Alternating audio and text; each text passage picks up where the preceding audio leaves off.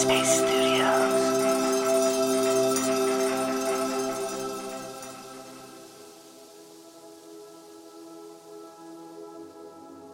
Hey, it's me, your host, Dora. Welcome to Radio Headspace and to Tuesday.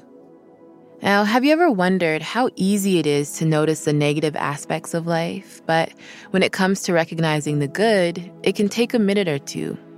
There's a term for this, and it's called the negativity bias. Psychologists have found that negative events or happenings have a greater impact on us than positive ones do. And I don't know about you, but for me, this is so true.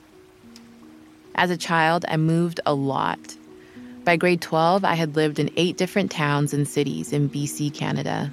My mom was working for the government as a social worker and relocated to rural areas that were in need of more support.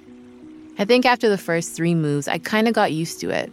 It became exciting in a sense where I could recreate my life in a new town and nobody knew who I was. So, this past December, as I got ready to move to California, there was this familiar sense of excitement Yet my mind could only focus on the obstacles that were ahead of me having to pack, finding reliable movers, figuring out my social security number, leaving my family. And when anyone would ask me, Are you ready to move? my mind would just spin these webs of negativity. And I would respond to just about everyone with, Yep, I'm excited, but I'm so frustrated with X, Y, and Z. I was so focused on the hardship that I was overlooking the incredible opportunity right in front of me. A one in a million chance to do what I love and be supported in so many ways. So, how can we learn to work with this bias? It starts with our awareness, becoming aware of our negative thoughts, responses, and impulses, investigating them, challenging them, and questioning what's beginning to arise. For me, there's usually a distinct voice that begins to chatter in my mind. I can even feel the tension in my body. So oftentimes I'll ask myself if there's any validity or truth to what I'm experiencing. Another way that we can work with this bias is by following the positives. Pay attention to when things do go right.